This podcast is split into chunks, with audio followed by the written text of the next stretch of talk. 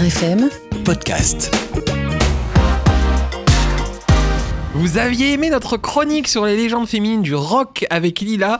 Eh bien, c'est parti pour une suite, un tour d'horizon de quelques rockeuses internationales. Et Cindy Lauper, qui est née en 1953. Dans les années 80, elle séduit le public féminin avec ses paroles rebelles et émancipatrices. La chanteuse est connue pour son look exubérant. Son tube est en 1983 Girls Just Wanna Have Fun.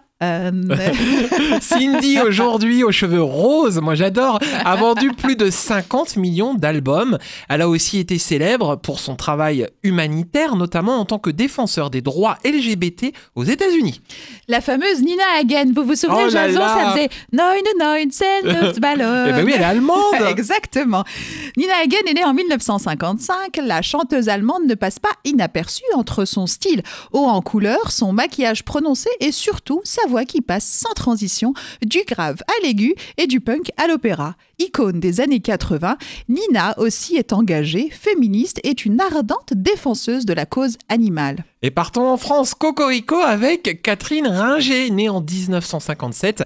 Elle s'essaye d'abord à la danse, au théâtre, et avant de devenir chanteuse aux côtés de son amoureux, le guitariste, comment il s'appelait Lila? Euh, Fred Chichin, c'est Euh, ça ouais, c'est ça, et le couple forme un duo, bah, un peu comme nous. Exactement. Ils sont sur scène, c'est les Rita Mitsuko, et leurs chansons entraînantes et décalées sont des tubes, et leur succès va durer une trentaine d'années quand même. hein. Eh oui, les histoires d'amour finissent mal en général. Enfin, plus jeune, il y a Courtney Love qui va former un couple très médiatique avec le musicien Kurt Cobain. Elle avait déclaré Je veux que toutes les femmes prennent une guitare et se mettent à crier.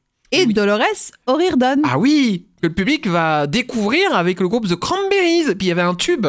Zombie en 1994. Dolores, à la voix puissante, nous a quittés en 2018. Mais restez avec nous à l'écoute de Vivre FM, mais on se retrouve demain, Lila. À demain. Vivre FM Podcast.